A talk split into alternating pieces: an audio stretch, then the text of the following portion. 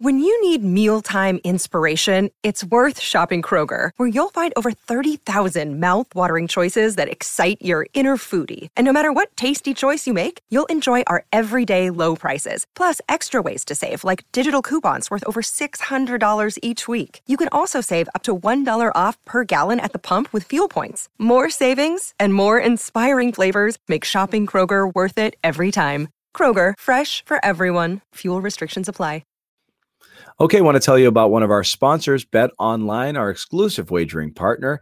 Bet Online, of course, where you get all your action on NFL football, NBA basketball about to get started up in the coming weeks here. And Bet Online AG is the place you want to go. More options to wager than anywhere else online. So online today, take advantage of all the great midseason bonuses, offers, and contests.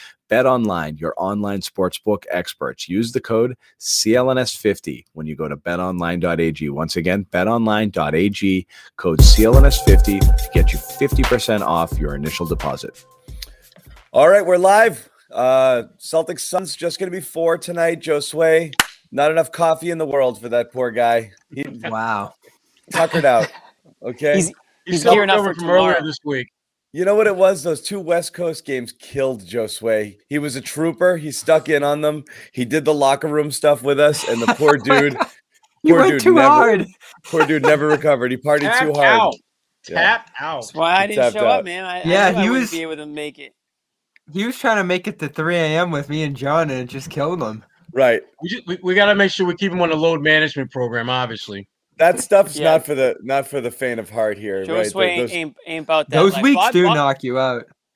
Bobby's They- just naturally up, and we I'll, I'll wake up with text from Bobby in a group text from like three in the morning, being like, "Wow, like some obscure basketball, hold his name, some obscure basketball player looked good tonight." I'm like, "What? Like, what are you I go to bed, man? It's three thirty. Nah, I gotta, I gotta move to California bad.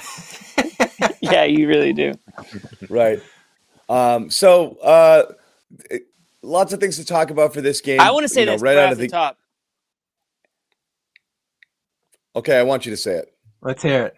Let's go, Jimmy. Let's go. I was gonna say it's very, it's very, it's very, it's sorry, I didn't mean to cut you off, John. I think there was a little delay there, but what I want to say, it's very big of you to show up for this show tonight. It's very big of you. Oh, so God, round of we go. applause, I think, Oh, is due for John for showing his face tonight after Kemba Walker's greatest game of the season, possibly his Celtics career. Um, so I just want to say thank you for showing up, John. Jimmy with the backhanded compliment. Well done. By, Well by done. the this chat's No, gonna be blowing up. by this logic, Lesser do men- we also by this logic do we also thank up. Bobby? Do we thank Bobby for uh, showing up because when Kornet was a DNP CD? You know, was that also brave of him? Yeah, was that brave? Absolutely, very brave. Okay. Well, in Wasn't his Bobby's matchup. defense, he Wasn't his matchup matchup. Grant, though. Celtics player. Not his matchup. Not his matchup. The pettiness is so ripe tonight. I'm loving it. we, we, we live we live for one thing, and that's to just shove it in each other's faces. We're not here to talk about basketball. We're here to keep score No. with with one another. Absolutely. And I actually before we get that, into Kemba, yeah, before we get into Kemba, that's fine. I, I do want to ask you guys, similarly to the Denver game, um, was this a case? I mean, it's hard to look at this game and feel awesome outside of Kemba about anything. Sure, the defense I thought looked pretty good. There was some moments, you know, some decent run from Romeo Smart, though he didn't shoot well. I thought played a good game. Defensively, I liked them a lot. But was this a case of uh, a Suns team that was uh, gassed and didn't bring it tonight, or the Celtics? Uh, applying the pressure again, similarly to Denver, I kind of had the same vibe in this one because I mean, this was a this was, I mean, the, the what what did Phoenix score? Thirty seven in the first half. You know, I, mm-hmm. how much was the Celtics? How much was them? It was, I mean, definitely a combination of the two. There's no doubt. But I, I when you think Oh, about my bad. Phoenix, the team that Phoenix was playing the other night, that team is going to wear you out, even if they were a little bit shorthanded. So I think the Celtics definitely benefited from a Phoenix team being at less than full strength. But you know what? You still got to go out there and get the job done. And they did. Yeah. And, and to me, I like the fact that they never really allowed Phoenix to get any type of traction to feel as though they had control of the game. Phoenix was always in catch up mode. And to me, that's what you're supposed to do when you have opportunities that benefit you that you have no control over. You had no control over whether the Phoenix would come into Boston after having played a really good team in the East. All you can do is make the most of that moment, and the Celtics did that. Yeah, and we'll get to Kemba in a second, but that's the story of this one. Him coming out and just being the best player on the court, particularly when Devin Booker has destroyed the Celtics in this matchup in the past. For him to come out and rise above him the way he did and compete in that backcourt matchup that these two teams were throwing back and forth at each other was wildly impressive. This Suns team came in winners at 13 of 15. I know they're on the back end of a back to back, but they've been getting it done through the East Coast swing so Yeah. far. They put together a frantic comeback late against Philly yesterday. So they've competed in these games. I think Boston's defense wore them out to some degree and extended that fatigue that they felt in this one. So I think the Celtics did quite a bit to exacerbate some of the stuff that Phoenix was going through. But John's right too. There was some weird stuff going on with them through this one, dropping defensive rebounds out of bounds. There was one play where Ayton had a loose ball right in front of him and kicked it, and just stuff like that throughout this one. And then Booker fouling out the way he did as quickly as he did felt like just kind of like, uh, I mean, I'm gonna rest up for this next one. So I don't But know. This wasn't the could be- Suns. that could be frustration because the Celtics Yeah. played them tough. So again, I was at, I'm not I, I I'm not saying one thing. I was asking the question, um, which one you guys thought was uh, was more. It might be a little bit of both, but I'm giving the Celtics a lot of credit. Yeah, I am too. I mean, listen. the- I the forgot Suns- Ayton we- played, by the way. All of a sudden, I looked up. I'm like, there he is. But anyway, that's a separate story. we can't we can't talk about this game without at least acknowledging the fact that the Suns just went to war last night against the Sixers. You Yeah. know, Right. you know, 24 hours later. So that's tough. You know, if the Celt if the roles were reversed and the Celtics lost this way, I think a lot of Kemba's been off since Saturday. are saying Right. that you know Right. they're coming off the back to back schedule loss. That being said, you know I was happy with the with the performance of the Celtics. I mean, they were shorthanded too. You know, no Jaylen Brown tonight, no Rob Williams, no Evan Fournier. So let's not act like they're at you know 100 percent either. So uh, I, I think you know with those two things you know noted, it was a good performance from the Celtics. A game that they were kind of they kind of had a pretty solid lead throughout most of it. Certainly the second half. Um, I know that the Suns kind of you know they're you know clawing back a little bit here and there, but Celtics kind of answered every every little comeback by the Suns, and they and they pushed the lead back up, which was good to see. They didn't ever let it get to you know extreme panic mode where you know it was a one possession game or anything like that. So I was Yeah. impressed by it. I mean, I, I thought that obviously Kemba Walker had you know the game that they needed without without Jayson Tatum on tonight, without Jaylen Brown in the game.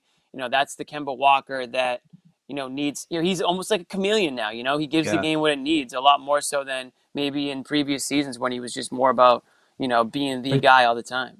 Particularly Yeah. with how bad Tatum was. Uh, they needed Well- it badly in this one. I want to get into I want to get into both in a second, but I, I do I do definitely agree that the uh, look you're supposed to do that. You get your team on a back to back; they're going to come out. It's what teams do. You you know, jack a bunch of threes. You know, see if see if they fall. You know, and if they're not, you know, Right. it's like oh crap, we're going to have to try. And you know, Celtics just made them work for it, and it's really hard to do. You know, uh, especially coming off of last night's. You're sup- you're supposed to try to you know to wear that down, but again, it's you guys are right. It's it's hard not to celebrate wins. It doesn't matter if the other team's on a back to back or if they're shorthanded or whatever. The Celtics again are missing three of their best six players um, Right. uh, in this one, and you know you see it in those moments when Tatum's not on the floor, you know, and you don't have Jaylen Brown, how hard it is. So again, you know, without Ke- I mean, Kemba was Superman tonight um, because uh, they needed.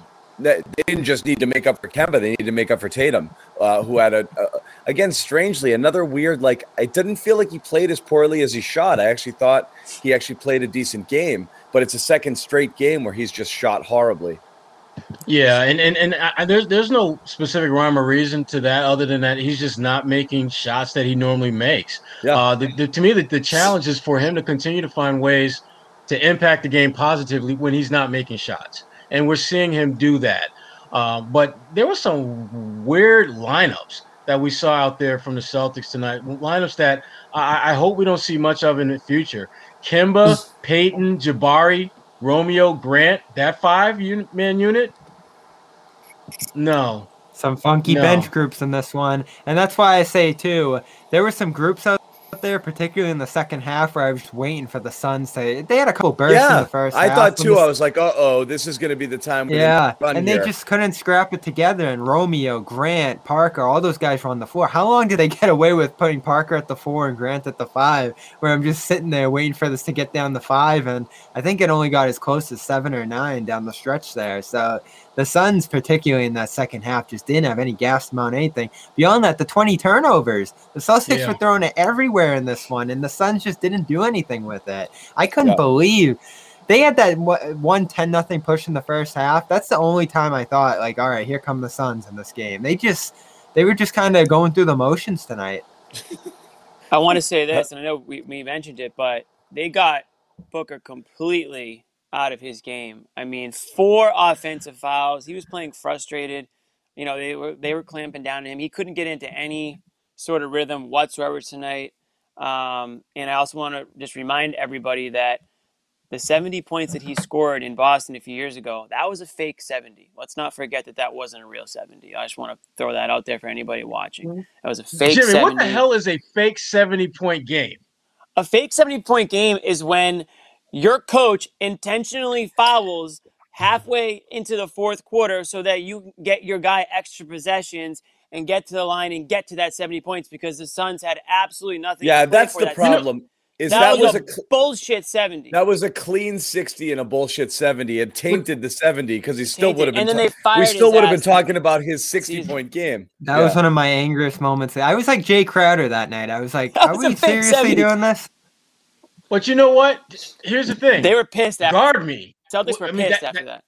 Guard me. That that's that's Devin Booker's response. You don't want me to score 70 points? How about not letting me get the first 55 or 60 before we started trying to run it up? Guard him. No, no. I was at, I was at that game. It was an unreal performance, but a fake 70. It was like a serious. But the, the last 10 points it? were absolute Yeah. dog shit. That No, last I remember Last it 10 being points like were last 10 absolute dog. points They still didn't stop. them. sullied the They first still 60. didn't stop. them, yeah. Right. Right. right. And and the Celtics still won the game, which, you know, They still won the that's game. that's what it Yep, always comes back to. the game. Who wins And the then game? the Suns had like, I remember the Suns like had a picture in the locker room of like the 70, and then like Jae Yeah. Crowder was like chirping at him in, on Instagram or something. Now they're like teammate. You know, it's classic NBA stuff, but fake 70 anyways. Just wanted to make sure that I reminded all the Suns fans watching that it was fake. It was fake. But it's still, And the but he still fans. bust. I mean, he absolutely torched them. Sixty. He when you- did. To me, when you get past forty too. points, doesn't matter. Yeah, I mean, listen, I've I've brought up in the show a couple times, like just put it out there, like man, it's you know Tatum Booker, you know Jaylen Booker, like Booker doesn't get the respect across the league. I think this year he's starting to because of what the Suns are doing, but no, you know, you can count on one hand, you know, scores that are better than him, straight up scores. You know, and there's not many Yeah, tonight, which makes and, and that's why that's why I credit the Celtics for what they were able to do tonight. They got him completely out of his out of his groove. He was he was a non-factor from pretty much start to finish. I think he had a Yeah. second quarter where he had like nine points or something like that, but other than that, he was pretty pretty invisible. Yeah, Marcus Smart had a lot of those responsibilities, but he got a little bit of help too. But bottom line, they made Booker a non-factor, and it's rare that you ever see him play where he's a non-factor. Uh, and that was clearly the case Right, tonight. At no point did you feel him putting his imprint on the game, and that is again, you seldom see that happen from Devin. I mean, he only took 13 shots, which for him, I mean, we, we've seen Yeah, him take 13 and a quarter, no, not a game. And Right. then when he was driving, they were they were in position. I know Kemba took some charges. I know that you know, like you said, Smart. You said Smart had. I think I said earlier this week, Smart took the game off last game off so that he could be fully ready for the Booker expansion. you know, they answered the bell. So credit Smart was good. Kemba was feisty. It was, uh, you know, it was all around good. Uh, Yeah, I keep saying this about Kemba. I know, I know, we're going to talk about him, but his defense still to me underrated. I know this the analytics don't look great there, and their on-off numbers and all that stuff with him out there isn't amazing, but he positionally is so sound. He's in the right spot. He's like one of those cornerbacks that is stride for stride with a receiver, but never makes a play He's, on the ball. he's one you of know, the it's top like, charge takers every year you know, too. it's like Malcolm Butler was like that in his last year. You know, like he's always there, but you know, like and he he is Kemba positionally is right where he needs to be, and he gets the charges. But again, size is just an issue sometimes, so he's he can be exploited. But beyond Mhm. that, like he's he buys in, he goes for it. He's he's running around, he's doing his best. Like, He's he draws like feels like two charges every single game. Like you know, based on his Yeah. physical limitations, I don't know that you can ask much more from him defensively. It just is what he is. He's just he's a smallish point guard. It's gonna he's gonna run into mismatch problems. It- you know, there's nothing he can do about it.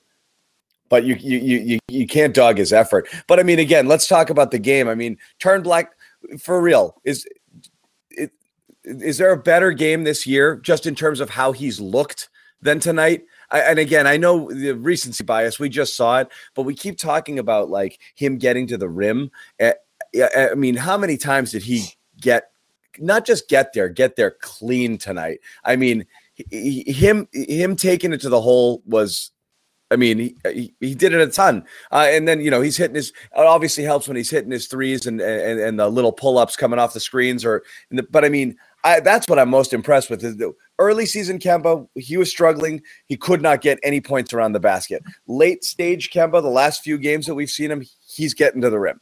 He's doing a better job with that, John. But here, here's the thing, and, and Bobby, you, you touched on it, and we just kind of glossed over. But when was when was the last time we saw Kemba play? He had a huge ass time off yeah. rest. You look so good with that rest this year, yes. hasn't he? Yes, and it, it, it's it's amazing how good he is when you, it's clearly that it's clear his body is feeling good. But in a playoff series where you're playing every two to three days, can he deliver that same type of consistency. Doesn't have to play this great every night, but can he play at a level that's close to what we've come to expect when we're talking about good playing Kemba? That's what I need to see more of. Uh, this is this is not a shock to anyone that he played well because we've seen him do it before, but can he do it in close proximity of the games? Uh, not necessarily back to backs, but can he have like three games in a seven day period where he's good in all three? Can he do those type of things? That to me is when I'm going to feel really comfortable about Kemba being that guy that they can lean on uh, once we get to the playoffs. I got booted. Bobby, this is you.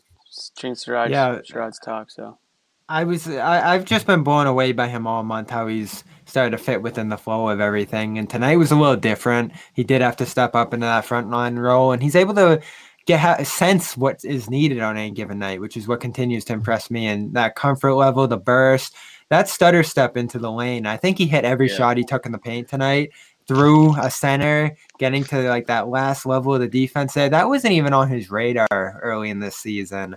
I, I, remember in that opening game he had against the Knicks, there was one play where he burst by a center playing up too high.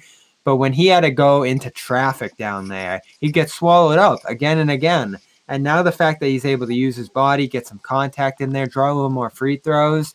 I, I mean, there's been some nights during this month where he's looked every bit as good as he did last year. And on this night in particular, I think there's only, I look back like two or three nights last year where he had this level of efficiency, this level of scoring, certainly. It was like a 39 against the Nets and a 44 against the Pacers. So it didn't end up being that high scoring wise, but this efficiency is what's been missing from him.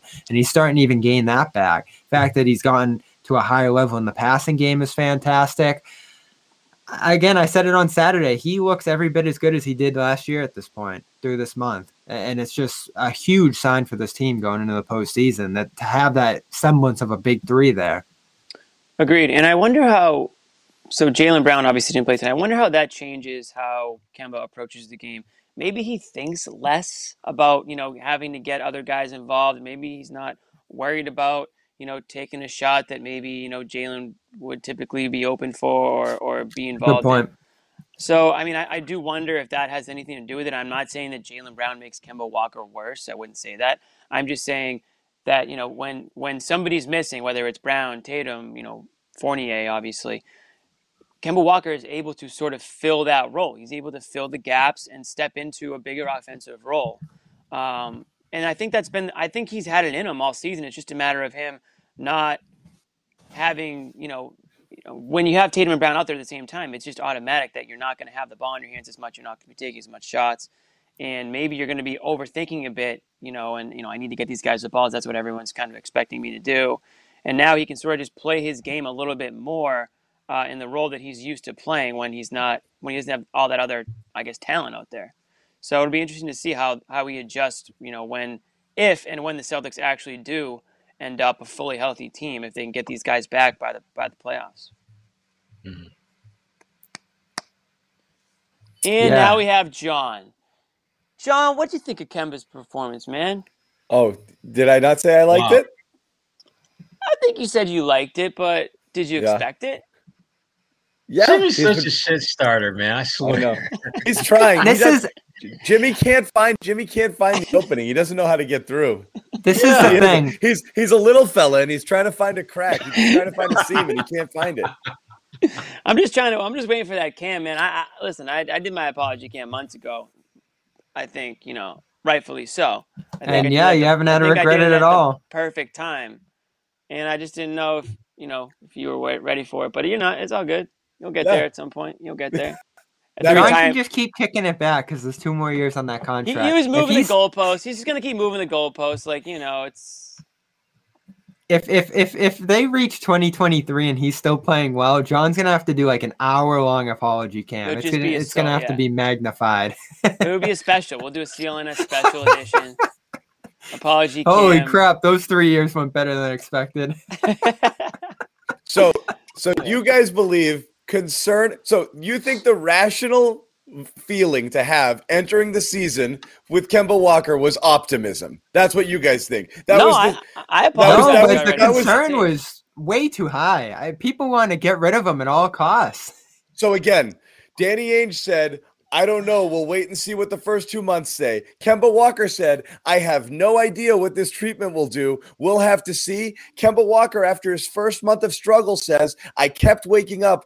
Afraid I was going to feel pain. So they, these guys, being Mm. supremely concerned about Kemba, were crazy, right? They were bananas to think that this might this might flare up again. This recurring knee problem that he had and a Hail Mary experimental treatment. They were nuts. Danny, Danny and Brad and Kemba, those guys were crazy, right? It's not. eh, Don't, don't put this on them. This is not about them. Listen, So- they, you were right Wait. to have your doubts, but at the Okay. but at the end of the day, maybe you were the wrong, same Dad. Maybe you I were- felt about Kemba's knee the same way Kemba felt about his knee. And I'm crazy, right? no. I think I think you probably felt worse than how, how they felt. I think that's what I think. I think that. I think We're gonna that have to do a. We're gonna we have, have to to- dig deep and find out what the take was for real. we have to dig. I have to do some. I'm gonna go pouring pouring through the archives and find the exact.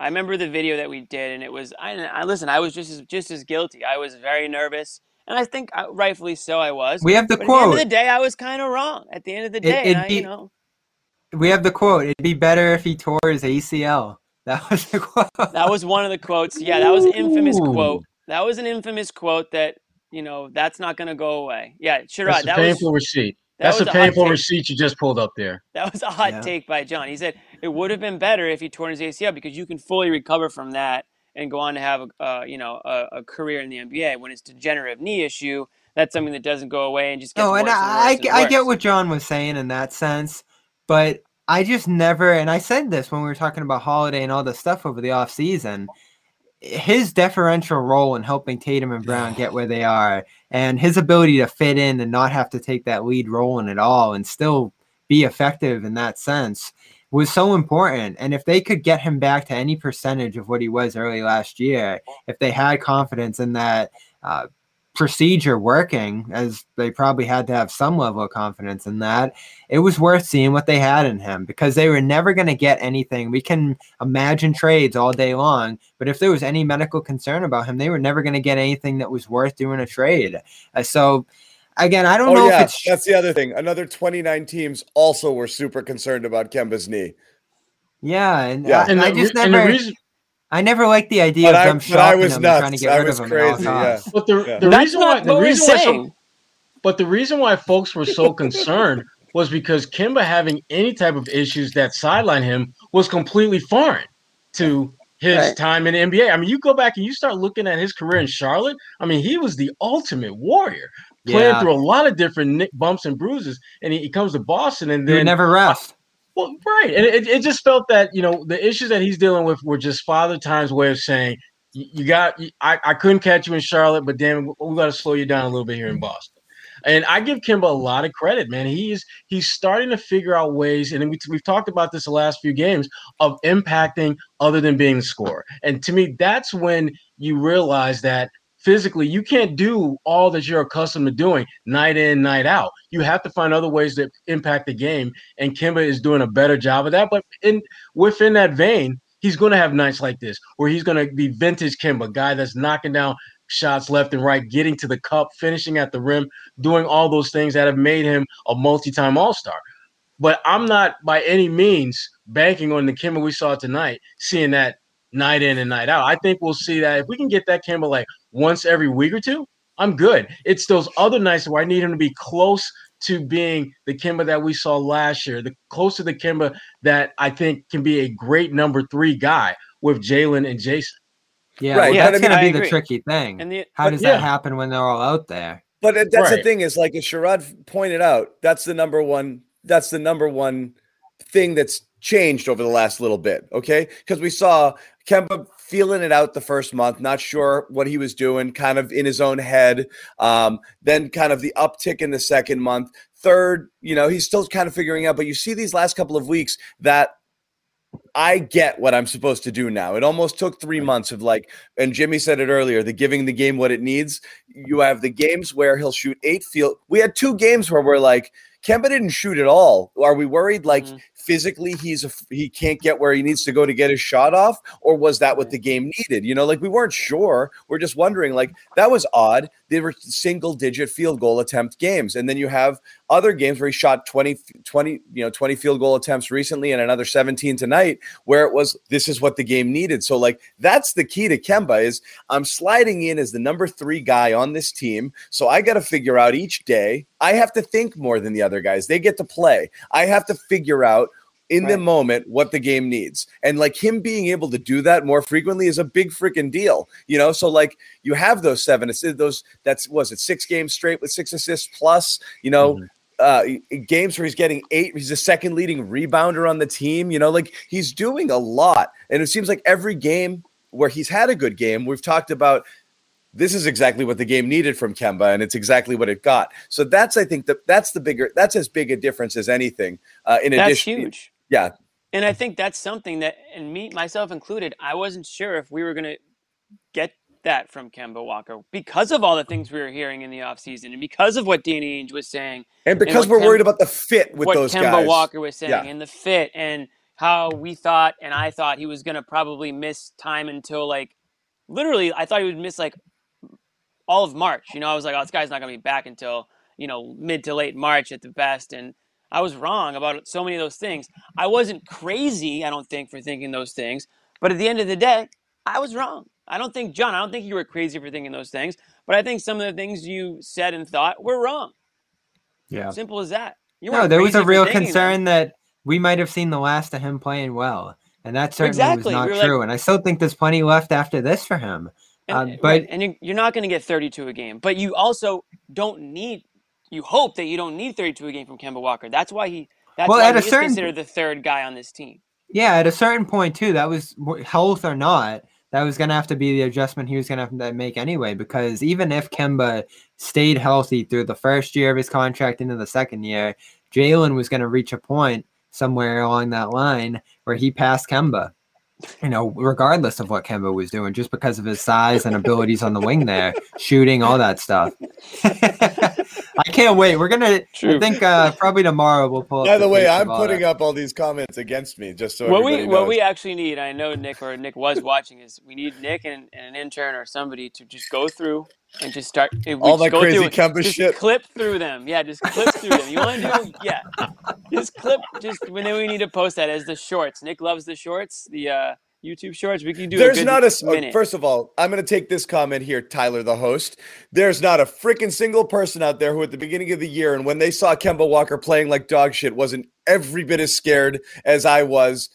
Times a million. Get him out. He's a bum. The whole freaking Trade Kemba. Trade Kemba now. Oh, the chat's You're most all, guilty. you are all frauds. You're all Right. frauds. Every freaking one of you. Okay, front runners. I don't want to hear it. The, the chat correct- is most guilty of anyone. the absolutely. correct Yeah. emotion, the correct vibe was deep concern for a little guy who's 32 years old who had his knee flare up three times in 16 months. Really, really worrisome. Thank goodness he's playing well. But everybody, give me a freaking break with the apology stuff. You guys, you guys ran him out of town 15 times over already. Frauds, all Well, of you. there's al- Frauds. Not me. Okay. I don't. Yeah. So Jimmy's done one. I've probably done one or two. I, has Joe Sway done? I don't think Joe We'll Sway's done one. So We'll get him one Joe of Sway and John, we're waiting. what. There was a stretch, and we'll transition here. I I think. Well, there was a stretch for a second where I thought we were going to get a double apology cam, Kemba and Nesmith. The way Nesmith actually showed up a little bit. You're tonight. way off on the Nesmith stuff. I was friggin' I was driving the Nesmith bandwagon for months here. You were, and then you drove it off a cliff. I didn't drive it off the cliff. Nesmith drove it. he off the drove cliff. it off the cliff. Yeah. Okay, one Yeah. friggin' w- one tumble to the ground at a time. You know. Yeah, right. Oh, no, but God. um, yeah, Nesmith. We got a little, we got a little peek at Nesmith drained a couple threes tonight, coming off of some screens and such. And you know, he's he's got a pulse. I don't Oh, listen. Nesmith is not. I will say, this, Nesmith will not be in in the playoff rotation. He won't be seen really much the rest of the year, but he does have a pulse. yeah, yeah, exactly. Smoking Mac. yeah, that's so Yeah. funny. That's also not what I said, but that's fine. yeah, yeah. See how it gets twisted. Got- okay, so everybody's a Boston fan, right? Everybody's follows sports. You've seen what's happened to Dustin Pedroia and Julian Edelman, right? When they Yeah, have degenerative knee conditions, it's bad. That's a concern. You They were a little older though, weren't they? Not by Yeah. much, man. I mean, Pedroia was, but I mean, when that stuff started, that was it. You know, Yeah, but Pedroia is a dirt dog, dude. I know yeah. it didn't go well. Loves that shit. that that that that arthritic degenerative bone on bone knee stuff didn't go well. I, I do have one more thing long. here. It never, it rarely does. It Oh, wow. rarely does. I Yeah. got a No, little you're of right. that It's, going it's the on, beginning of the actually. end. Oh, you do? Yeah, I can feel it in my knee. Oh no, we might be I might have sending you to to call- Marigold. Kemba's guy. yeah, Um, true. Marigold Medical. There we go. I'll get, I'll get no, Max wait, on the wait, horn. wait, wait. We gotta, we gotta, we gotta, Ah, jeez. we gotta do it. We got him in the uh, sponsor. Yeah, we got the sponsor. In his Okay, no, it's we're deep into the game. Uh, locker room, it's a, it's a thing. Oh, come get again. John tonight. Come get me. Come on, frauds. All of you right. frauds. Every one of you. Bring We it. do apology voiceover. Bring it. tonight. Where are you guys? I know everyone's too nice in the locker room. Too now, nice. Bring it. Way okay? too nice. Bring it. All the pro Kemba guys out there. Okay, So, we've yeah. got receipts. We can go back on the chat and pull your comments too. Um, but yeah, bring That's it. true. Locker room, download the app. Come join us afterwards. Uh, we're gonna head over. Um, you know, in a little bit. You know, and uh, Sherrod and I'll start. Uh, Jimmy and uh, uh, Bobby will uh, will uh, join us in a bit. Josue, who knows? He's kind of a fan. I that wouldn't would be surprised. something. Maybe you a what. through the Surprised. snow. I find yeah, get- myself just popping. But come on in room and talk to us. Talk to us the day. afterwards. What's that? Sometimes Jimmy? I just pop on a locker room without not nothing to do. You guys, I'll just pop on and see like what are people talking about right now. yeah. Were you on the uh, Ariana Grande versus Lady Gaga one or something like that? There was They a room like that. missed- I Oh, missed that Bobby, one. the Wow. fact that you were able to just kind of rattle that off Wow. with Sounds like you were on Sounds like you were there. So, Bobby, That you was tell an us. It was an option. Bob was hosting it. Speaking of locker room, if you don't join locker room tonight, you better join before tomorrow because I heard there is a massive guest joining us tomorrow on locker room app. Is that is also true. We're not going to tell you, and it isn't. This isn't a fake It's not- tease. It's not Nick either. It's not Nick. it's not anybody in Nick's circle. But Thank God. uh, honestly, if you miss it tomorrow, you're gonna you're gonna kick yourself. And I'm not I'm not joking. This is an we- are yes we're holding the identity of the person for a little while longer. It's a freaking awesome guest, and you'll be bummed out if you don't join us because you're gonna want to talk to this person. And And that's the thing. You'll be able to, well, not all of you, because I imagine we're to get a good amount of people, but some people will be actually be able to talk to this person. It's not like you're just watching them on TV or listening to them on the radio. You actually get to be a part of the conversation. So that's the that's the unique part about it, which is pretty cool. It's I like this one. It's gonna be Danny demanding a Kemba apology, Cam. A lot of people, a lot of people thought it was going to be smart, possible. It's possible. Anyway, I'm not kidding. Anyone Um, could hop on theoretically. join us on the Anything show. is possible. We'll That's tell right. you about it tomorrow, uh, but it should be fun.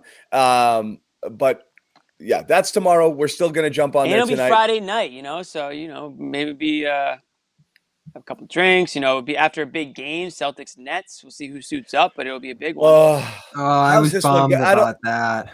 yeah, we're gonna talk about that. We'll see how it goes. Uh, it- it is a bummer though. Um, we're looking at um, we're looking at no uh, no Kemba and possibly no Jaylen and possibly no Rob and possibly no Evan. This No could be a dis- oh, this right. could no be a Durant, Kemba. maybe. disaster. No Kemba. Yeah. That's right.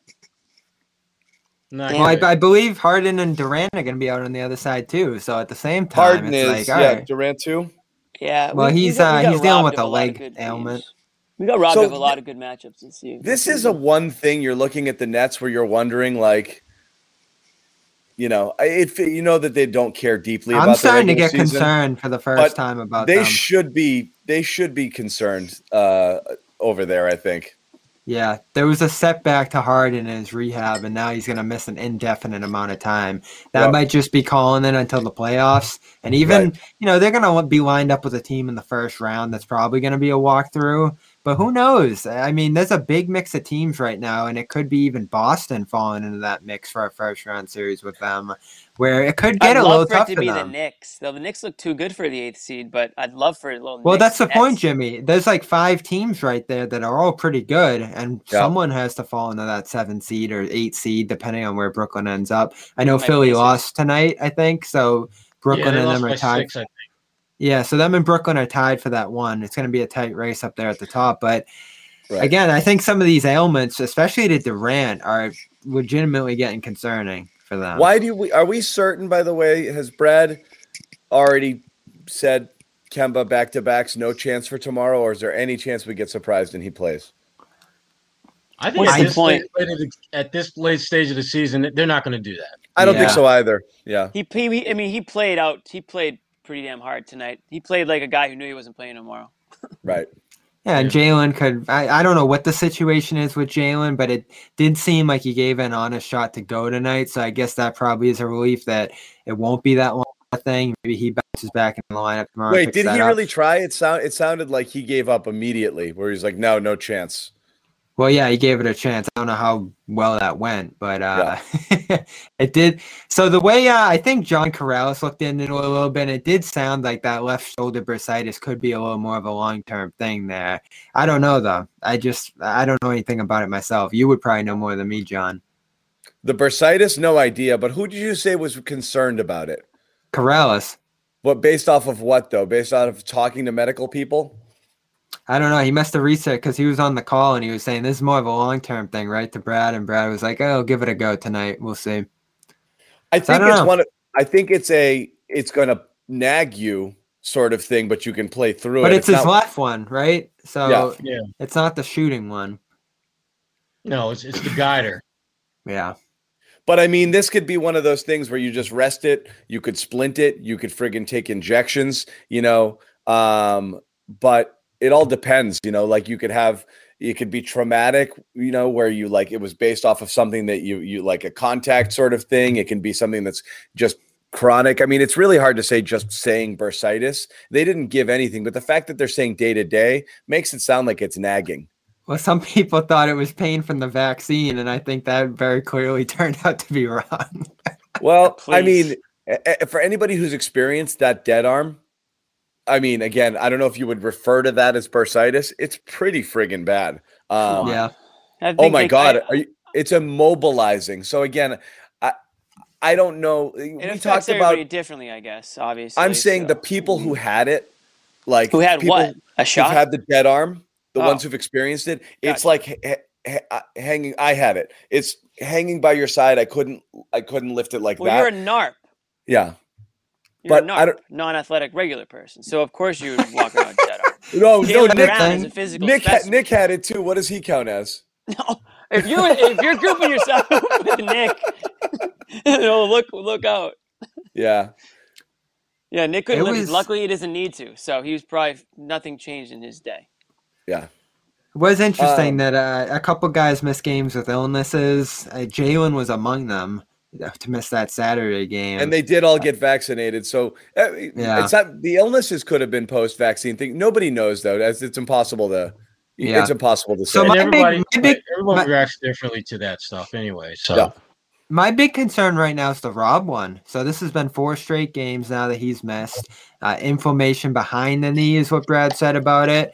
I'm sure that's another one that's just over cautious and trying to make sure that he fully recovers before he gets back. But he tried to give it a go in practice yesterday, and I guess that did not go well either. As you said, the Jaylen one went when he was trying to get back into the fold. They were pretty confident that he was going to be able to get back by the end of this week, and it now seems like I wouldn't expect him out there tomorrow either. Boomer arm, indeed. oh boy, He's down for the count. I love it. True. It's true. Um, yeah. Worried about anyway, Rob. So they all I'm got the wor- vaccine. Sorry, I- we're off. I'm that. officially worried about Rob. I am too. I, I I wasn't I just think- first, but I am now.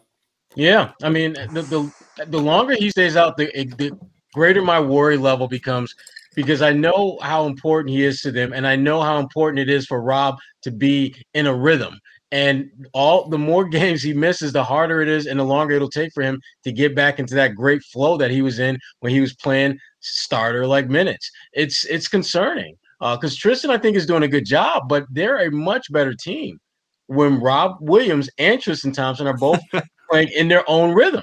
And right now, I just when when Rob comes back, he's it's going to take him a minute to get back into a good flow. I don't Hey. know. Maybe the minutes piled up. Maybe they were right about that thing.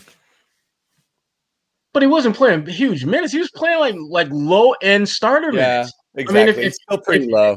Yeah, I mean, we're not, he wasn't playing 35, 38 minutes. If a he game. got hurt at 24 minutes, he was getting hurt at 19. You know, like it's it's a, if he, if, you know, that's what, when we were crying for more minutes. We're like, you're not. It's the same exact thing. It's like we're not asking for a lot. You're saying play 24 minutes instead of 17 minutes. It wasn't like nobody's asking for 40. It was like, why? How is Rob playing 16 minutes a night when he's your best center? That was the perplexing thing. That's But just again- one of that's just one of a handful of things about him where I'm like, why did he go 27? Why like do teams not value him the way we do here? There's there's just something there about him, and I do think a lot of it is health based, where teams are a little worried about him, like the the fragility factor there, and he held up so well for almost all of this year, and now this does seem to be something that's going to nag him, and again, I just hope, I just wish he But could it's stay healthy. weird. He didn't look at all limited. Never. The, fi- the final game he played, Wasn't it shoulder that was the concern about his, or did I Hi- hip. hip, hip, hip, and then now it's knee. It's all lower body with him. And again, he came into the draft with something impacting the blood flow in his lower body, and that was going to be a concern throughout his career. I, I don't know. There's just something weird there when it comes to his ability to stay on the court and play significant minutes. Again, I don't think Brad was just BSing there saying, oh, we're, we're stringing him along carefully here because he actually didn't want to play him. I just, I think there's real medical concerns when it comes to his stability and ability I think that's stay on freaking nonsense. This a knee thing flaring up has So, nothing so Bobby, to do with so yeah, so then with a hip issue, which is legitimate. You so know, Danny, like so Danny Ainge is just you know against medical, uh, against all the medical reports, and he's the only guy who just wanted to take a risk on Rob out of thirty teams. Well, he's, he's done He that doesn't before. believe it. He just doesn't believe that the. What Well, the there's a big difference between picking a guy at 10 with concerns like that versus 27, where who else are you going to be picking? It'll be a second round prospect there. I think at a certain point it becomes a no brainer. Just take a flyer. Why, if they can never play the guy like you're saying? I mean, he can't. Because- he can't go more than ten minutes a game. because other game. other guys that you would potentially take at that point in the draft, you can't play at all because they suck. Whereas Yeah. with Rob, you just have to minimize his minutes. And and it, again, taking him at 27, hell yeah, I, I think almost any team at that point in the draft with him on the board I- would have done the same thing. I remember he's worth- that- he's worth it. I remember that night. I could not believe he made it there. There was about, I was starting to look at his name like six or seven picks before. And, oh no. the, the karma. That's so true. you did this. It's your fault.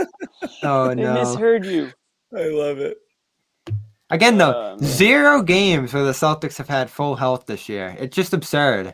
I, I don't. Yeah. That has to be the first time in franchise history that's ever happened. If they end up going through and having a guy missing every single night No, of the 81. season, 1981 it happened a couple of times. really. Yeah, and 80, 85 actually. Yeah. All right, I'll take I your have word. no idea. I have no idea.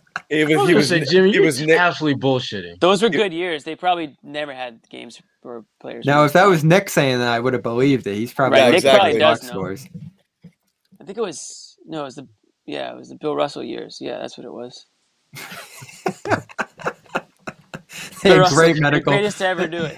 They had a great medical staff back then. yeah, Yeah. exactly. Nick, Nick's watching re- reel to reel of the uh, Russell era Celtics at home. You know, Micro microfilm. He's looking at.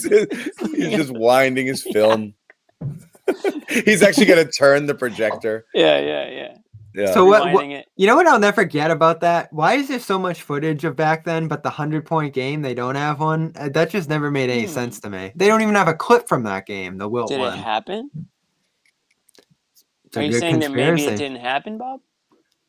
Well, I, I went to the place where it happened, and I'm just like, did this? No signs, this no evidence, Yeah, no signs of, of wilt. no sign of Wilt, no sign of life. What about the moon landing? Did that happen? I feel good about that one. Okay, all right, interesting. Jurassic Bob. Um, Yeah, so uh, we we didn't talk about it a ton, but um, just anybody worried at all about? Tuscalano. I've never heard that one before. I don't know The if a- commenters are getting fed up with you, Jimmy. That's a shot. or No, they're they're tired of me. Um, the uh, uh, Tatum. Um, again. pretty pretty weird to go three of seventeen consecutive games, right? That's a strange shooting By line. weird, you mean bad? Yeah, really bad. Yeah. and weird. Yeah, especially when it's a top ten player in the NBA. You don't you don't want to see that one time. Never mind three. I, I don't want to make anything out of it outside of just okay back to back shooting games. It's just so strange after the. It, it's so bizarre after the. Oh my God! Biggest stage, best game of the year by far. Forty-four points, friggin' killer, killer Tatum to come back with this again. Because what's weird is sandwiched around that sixteen for twenty-five is a six for fourteen against the Lakers, where he scored fourteen points. Then back to back three of seventeens. Really weird. Um, you know, especially and again in and around a time where he's been. I mean, you know, a few games before that was a 53, a 32, a 28. Um, so the hot and cold is a little odd on the on the shots here uh, for him to be this this ice cold. So I'll just ask the question again. Nothing to be concerned about. Just enough, just an off night, or something you saw, Sherrod. Anything in in, in the way he approached tonight? No, I'm I'm not concerned. I'm not at all. I'm just wondering. Yeah, If he's if he's getting the shots that he normally gets and they're just not falling, then shit, they- they're just not falling. Because Right. when you start looking at his just whole his body of work, he's got a lot of games where he shot high 50, low 60 percent from the field, and over time that stuff's going to average out. So he was due to have a stretch where he'd have a couple of not so great nights. I love the fact that he's doing two things. One, he's getting to the boards, even though he's not making shots, and two, he's getting to the free throw line. He's had eight attempts each of the last three games. And if you look at his body of work this year, Jayson Tatum has not had that stretch at all this season. He's never had three games where he's had at least eight free throws attempts. So he's at least figuring out a way to impact the game offensively, even though he's maybe not knocking down shots. So it seems like when he has these nights, though, he's gonna keep shooting and he's gonna try to push his way out of it. And there's been Hell a yeah. handful of those where he never escaped. I don't think they happen as much as a Harden or a Westbrook. Like when they really start jacking it, it gets ridiculous, especially upwards of 24 to 35 times.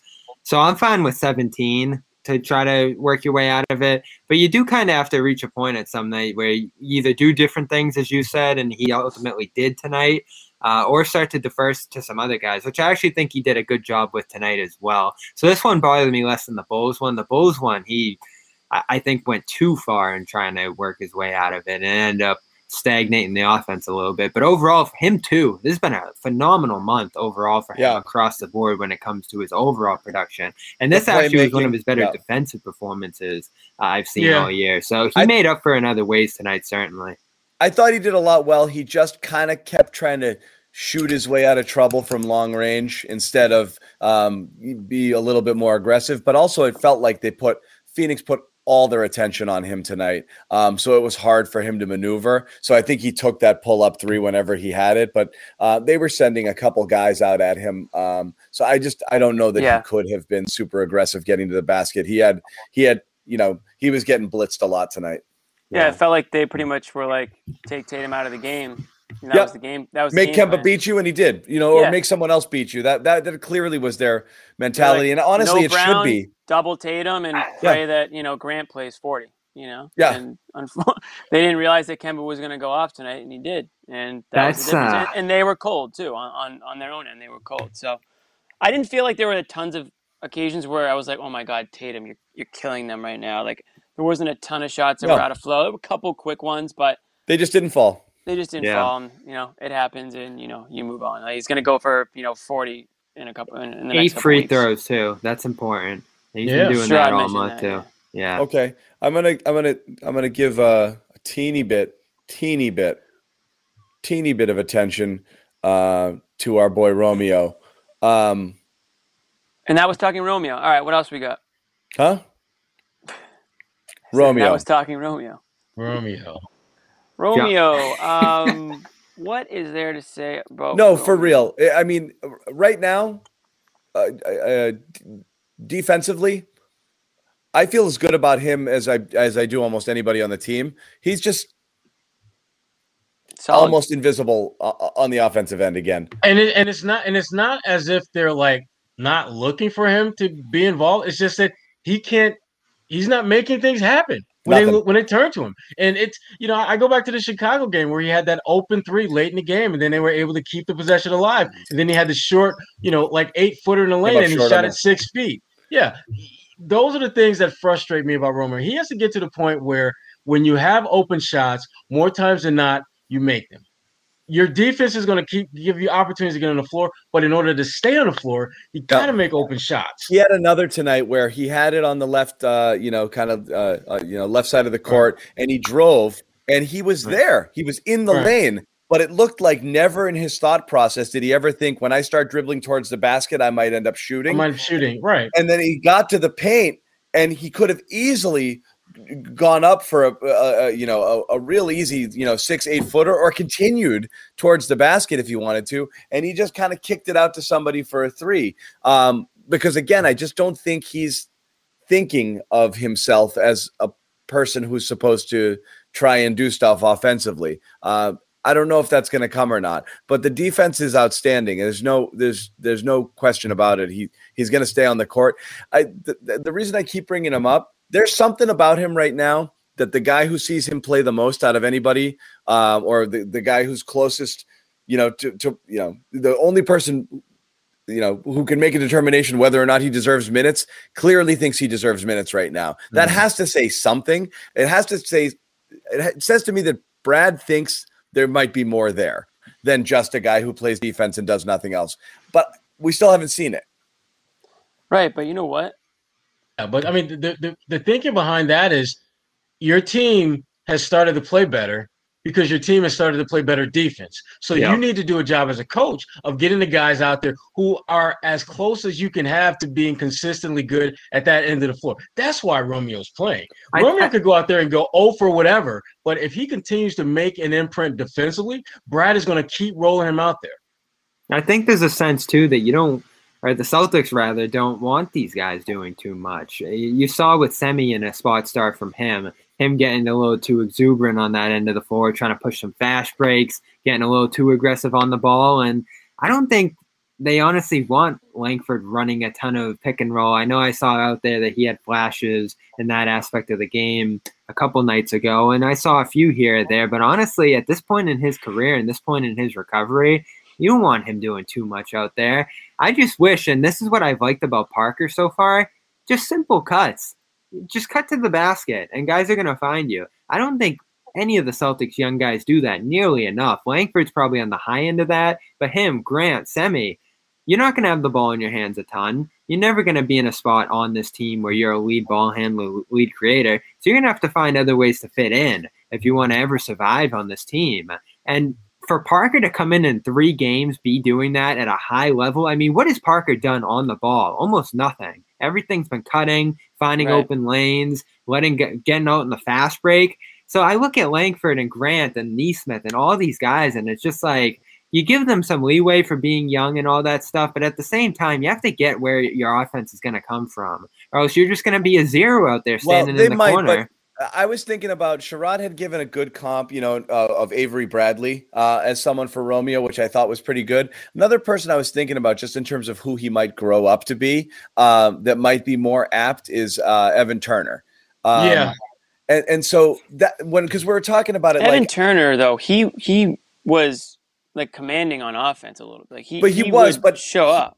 But he was, but it took him a while. I mean, he was almost I mean, he was in bust territory a couple of years into the league because obviously he didn't live up to his college billing. And again, Right. Romeo's a guy who had a super high pedigree, disappointing first year at Indiana, but is a guy who's supposed to score.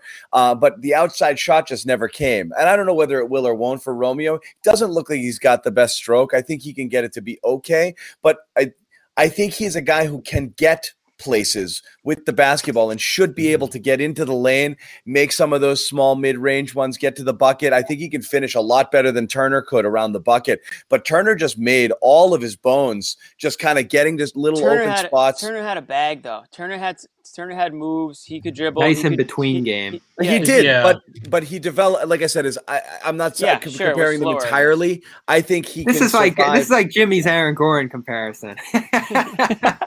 No, that was no, on point. This I'm one actually kidding. makes sense. No, Yeah, no, yeah, that was on point. yeah. Uh, actually, Parker wears twenty. You should put a little pe- put a little point in between that two, two and zero. Put Gordon on the back of it. and You got Gordon 2.0. But let me say this about about Romeo. You want to talk about bad starts to your career? That's about as bad, unlucky of a start to your NBA career as you can have as Romeo Langford. Hurt to start the year, came back mid-year, you know, jumping into the middle of things, has no idea what his role is.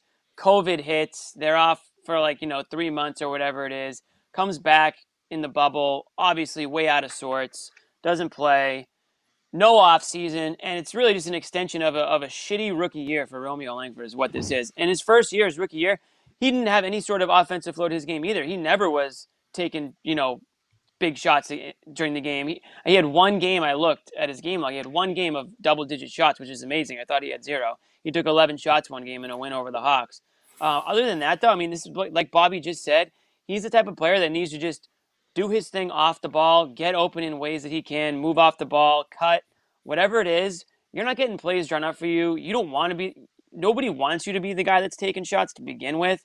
And right now, I think you just need to get to the offseason. All these young guys in the Celtics just need to get to the offseason, get a full offseason in there, and actually become a part of the offense so that they're not in there strictly for defensive reasons, which is why Romeo's in there, John. I mean, you commend his defense, rightfully so. He's in there as a, as a defensive guy only. They're not asking him to score a And I- single Yeah. point.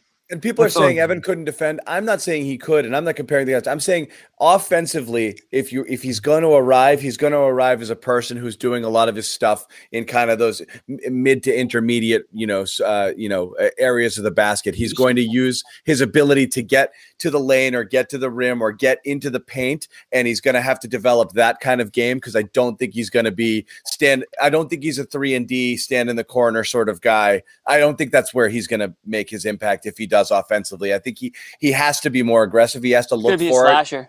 He has to be a bit of a Yeah, slasher, which means he's got to recognize the moments where he's got a matchup or he's, you know, uh, he gets the ball on a swing and he's got to step and he's got to attack more aggressively. He's not doing that right now.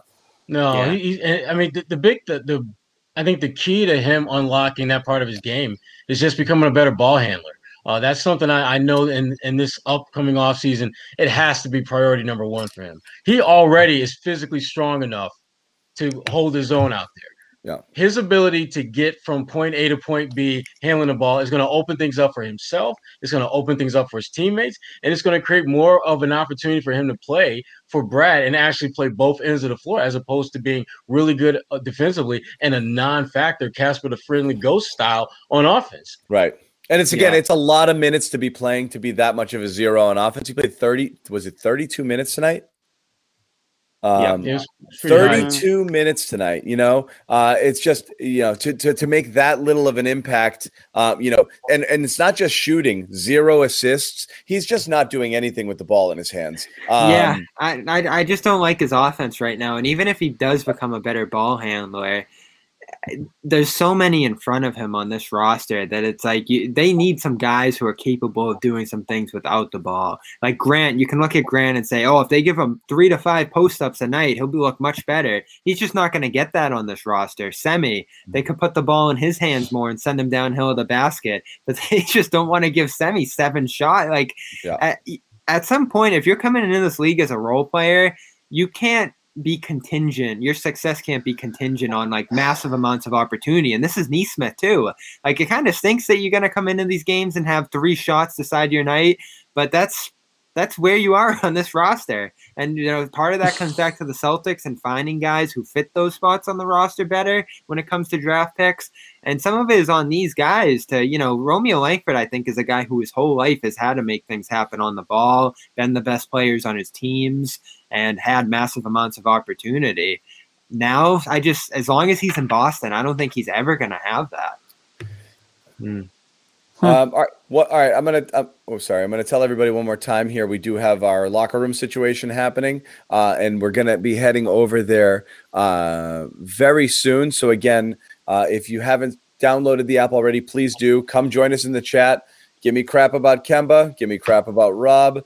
You know, talk to Sherrod because he's he's famous, and you should be taking advantage of this opportunity to to, Yeah. to talk to him and ask him to come on your podcast and make friends with him. And if you're a student, maybe grade grub a little bit. It's almost grade time here. Um, That's That's right. point. E- Extra, hey, Shirai, you should be offering uh, like some sort of extra credit if they if they prove that they've downloaded the app and they joined one of our shows. They need to screen grab it, and they should get like maybe five points in their final exam. Yeah. No. I'm gonna guarantee you No. two two extra credit points if you're Sherrod's student I'll put in a good said- word for you. Yeah. and you send me proof of it. I'll I'll, Mhm. I'll work behind the scenes to get you those two points. Okay. I might No. actually. Yeah. Yeah. I'll give my students that. If any of you guys yeah. out there, for for now or future uh, students of mine, We're seeing the difference between Professor Sherrod and Professor I'm ready. John. I'm ready to sell it. And I, I think. Prof- I think Professor I'm gonna John, sign up to be a teacher now that you guys are. I'll have to find a uh, a course somewhere to teach, and maybe Me and Jimmy are gonna become high school teachers. Oh we go. gosh. yeah. No, high schoolers are mean, dude. I, I don't think I could survive high school again. You couldn't, Jimmy. I I guarantee don't think we're ready for college, Jim. yeah. No, college, might dude. turn us away. These two guys, these asking- two guys are teaching college, dude. We can teach college. Anyone can teach college. All right. I guess we'll have to give it a try. We'll start canvassing. You've seen some of these. You've seen some of the curriculums. out People there. are We asking here. one. Sherrod teaches at BU. I teach at Emerson. Okay, we're teaching. We're molding young minds in the journalism and communications fields. Okay. And I I bet, will I be- bet some I of will the be teaching- find that interesting. I will be teaching at Suffolk uh, fall of 2022. So yeah. be, be on the lookout for that. Oh uh. God! Please say it ain't true. Yeah, I'll be teaching. No, I mean I'm gonna find out. I'm gonna make sure it happens. Oh, So boy. extra credit for everybody. To, I'm gonna talk I'll, to I'll Professor Price. teaching. I know you- Professor Price, You, know Price well. He's a Syracuse and I will just like kibosh you. that every, and I will kibosh that immediately. I'm, I'm gonna have to talk to Professor Price, and I'm gonna have to get myself a course over. All at right. Suffolk. So if we don't have it, um, uh, new media. Someone put the link in the chat, please, and then pin it if you can. Um, and uh, and uh, people are asking me questions. What's my favorite band? You guys can ask me on locker room. I promise I will tell you. Um, but yeah, Riveting uh, stuff. yeah. Um, I'm gonna guess. The Who. Wow! It's a boomer guess. I don't know. I just figured. boomer guess. Um, I thought you were gonna say something like the Beatles. Bruce Springsteen. I don't know. He's a good. He's a good one. That's a good one. I like Bruce. Anyway, I let's. Bruce. Uh, yeah, Room's starting to fill up a little bit. People are getting in there already. in Credit to locker room. them. Yeah. Okay, guys. So we're gonna head over real quick Wow. before we do. Sherrod, any final thoughts on tonight before you and I head over? No, good win, great Kemba action. Uh, they need to keep it going. Obviously, we won't see him tomorrow night, but the more times you can get Kemba playing like this, the better the Celtics are going to be. The better Kemba's going to be, and a better chance they've got to actually go beyond the first round of the playoffs. Let's go. Oh, hi guys. Oh, Okay. you caught him. You You heard- caught him slipping. Got him. Got him. No, I had to. I had to adjust my. Got my himself, I almost ran out of. Uh, almost ran out of battery. Um.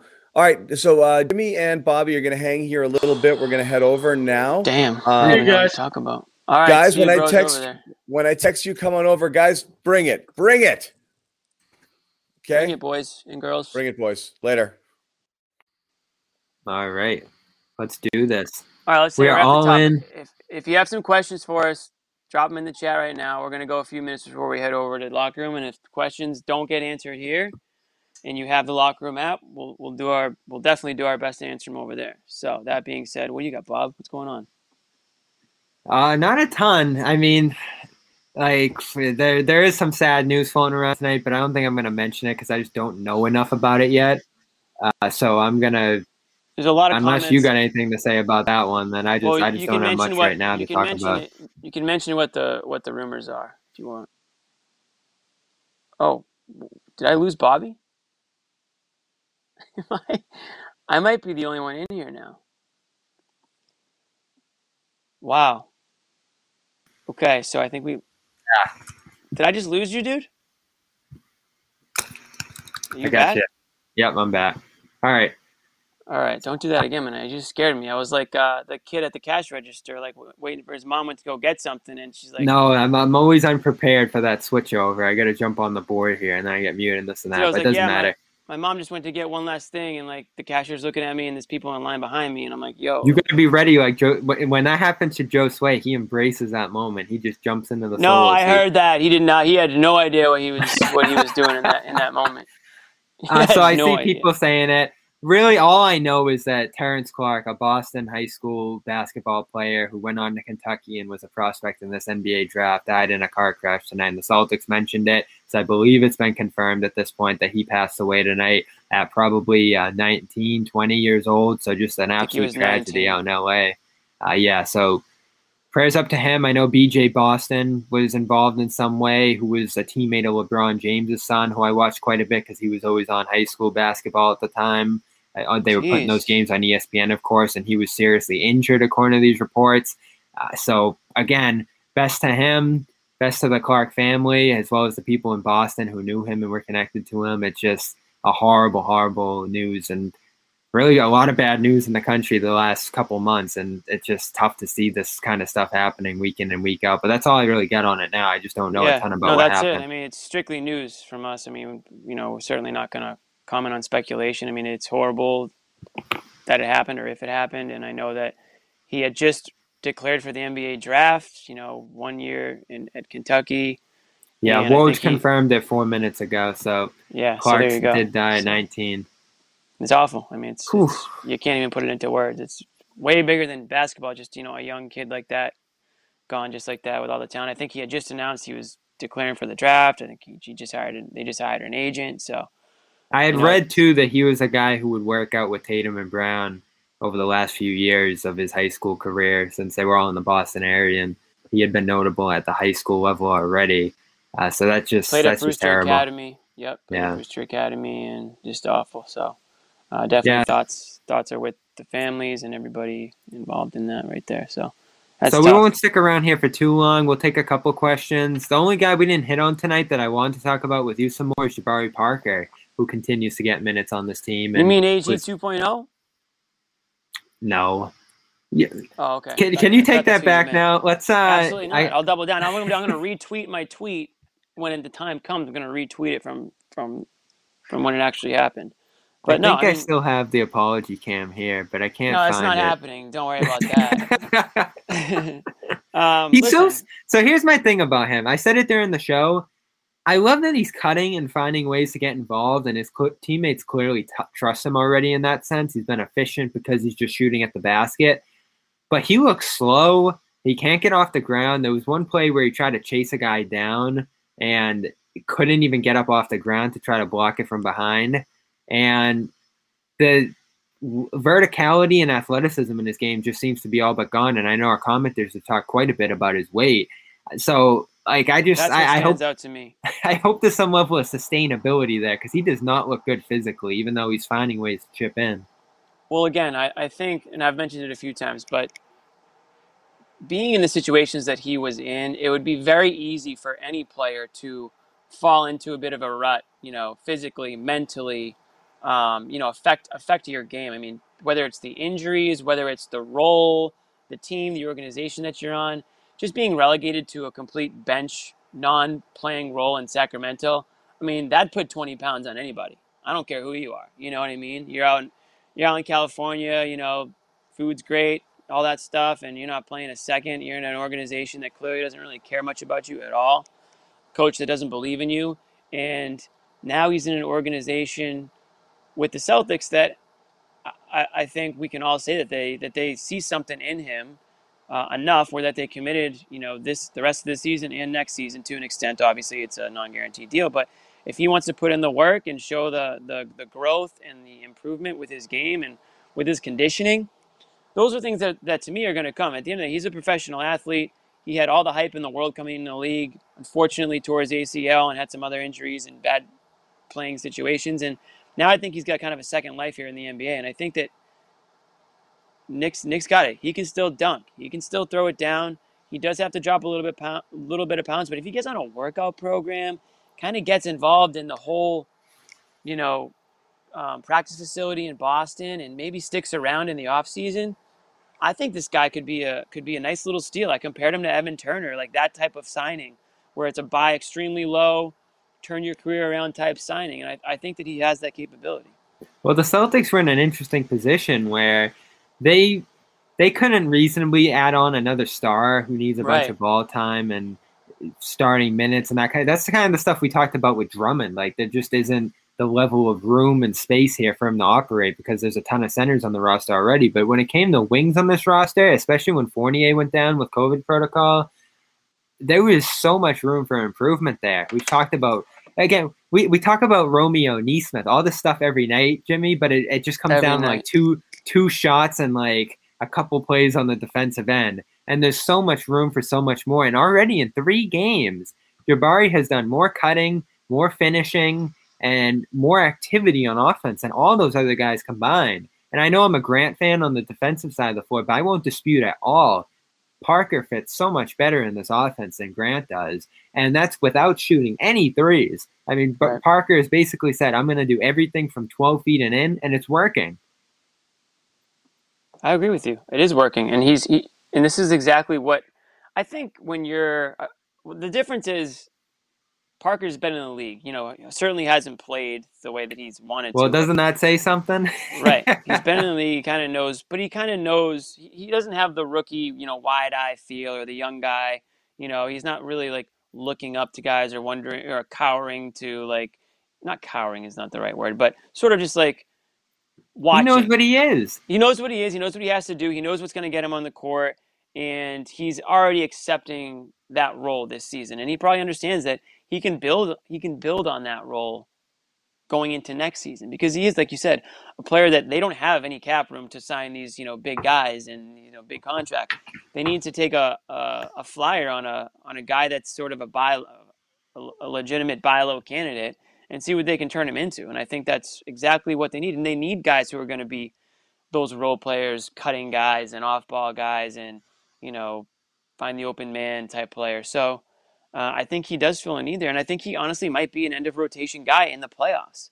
You start to think about you know, nine nine man rotation, right? Type type of a number. Usually I go at nine in the playoffs, and you, when you start saying about that, you say, well, maybe Grant's out. You know, Nesmith's obviously out. Romeo might be out. Parker seems like a guy that might actually find himself in it more than more than some of these other guys that have been on the team all season.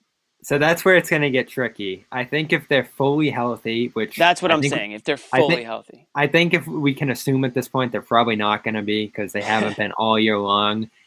So if they're fully healthy, I think it's those three wings, Fournier off the bench, a bench big, and you pretty much push everybody all the way. Uh, and Pritchard probably plays a few minutes too behind Right. uh, Kemba.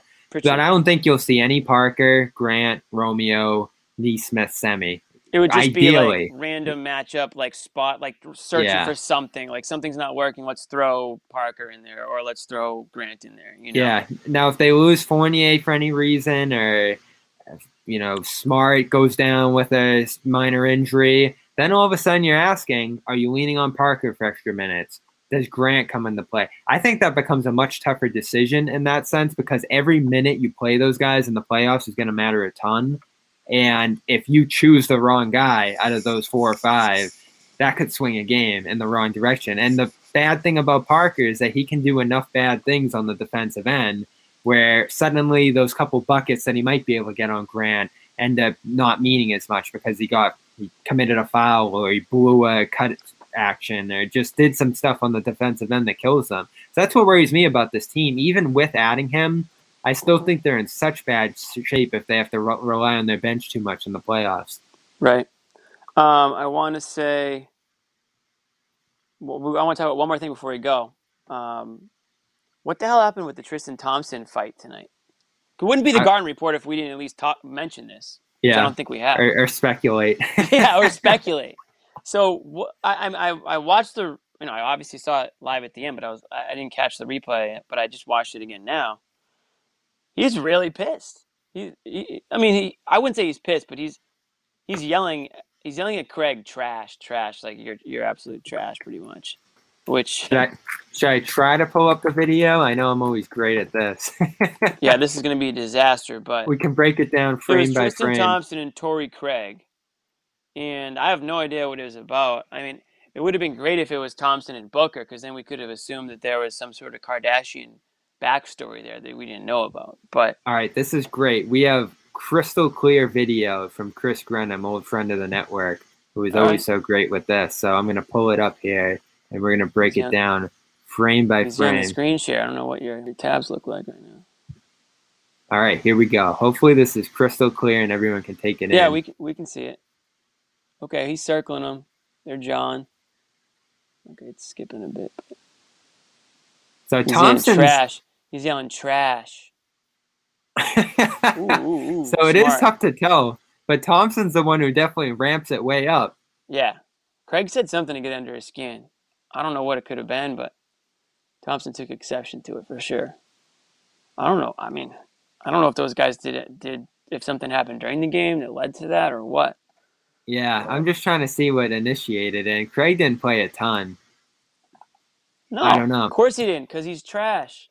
I saw some I saw some people compare it to Marcus Morris, though, which is great because I thought one of the best thing about the 2018 Celtics on their run to the East Finals is that Morris was always ready to get in a guy's face, Definitely. scream on the LeBron dunk, do stuff like that to just get into the other team. And ultimately, if Rob's healthy, Tristan might be the guy who's able to take a technical there and risk possibly picking up a second later in the game. Now, if they only have him as the center, he'll probably have to be a little more careful with that stuff. But I do love having that kind of guy on the roster who's willing to just go at other guys. You need it. You don't want to be the team that gets punked. You want a guy that's going to put put you know push his body around there, get in your face, get in your grill, and, and, you know talk right back to you. And I, I don't know. Maybe it's just me, but I feel like since Thompson came back from his COVID thing, that he's like been a different type of player. Like the energy's been higher.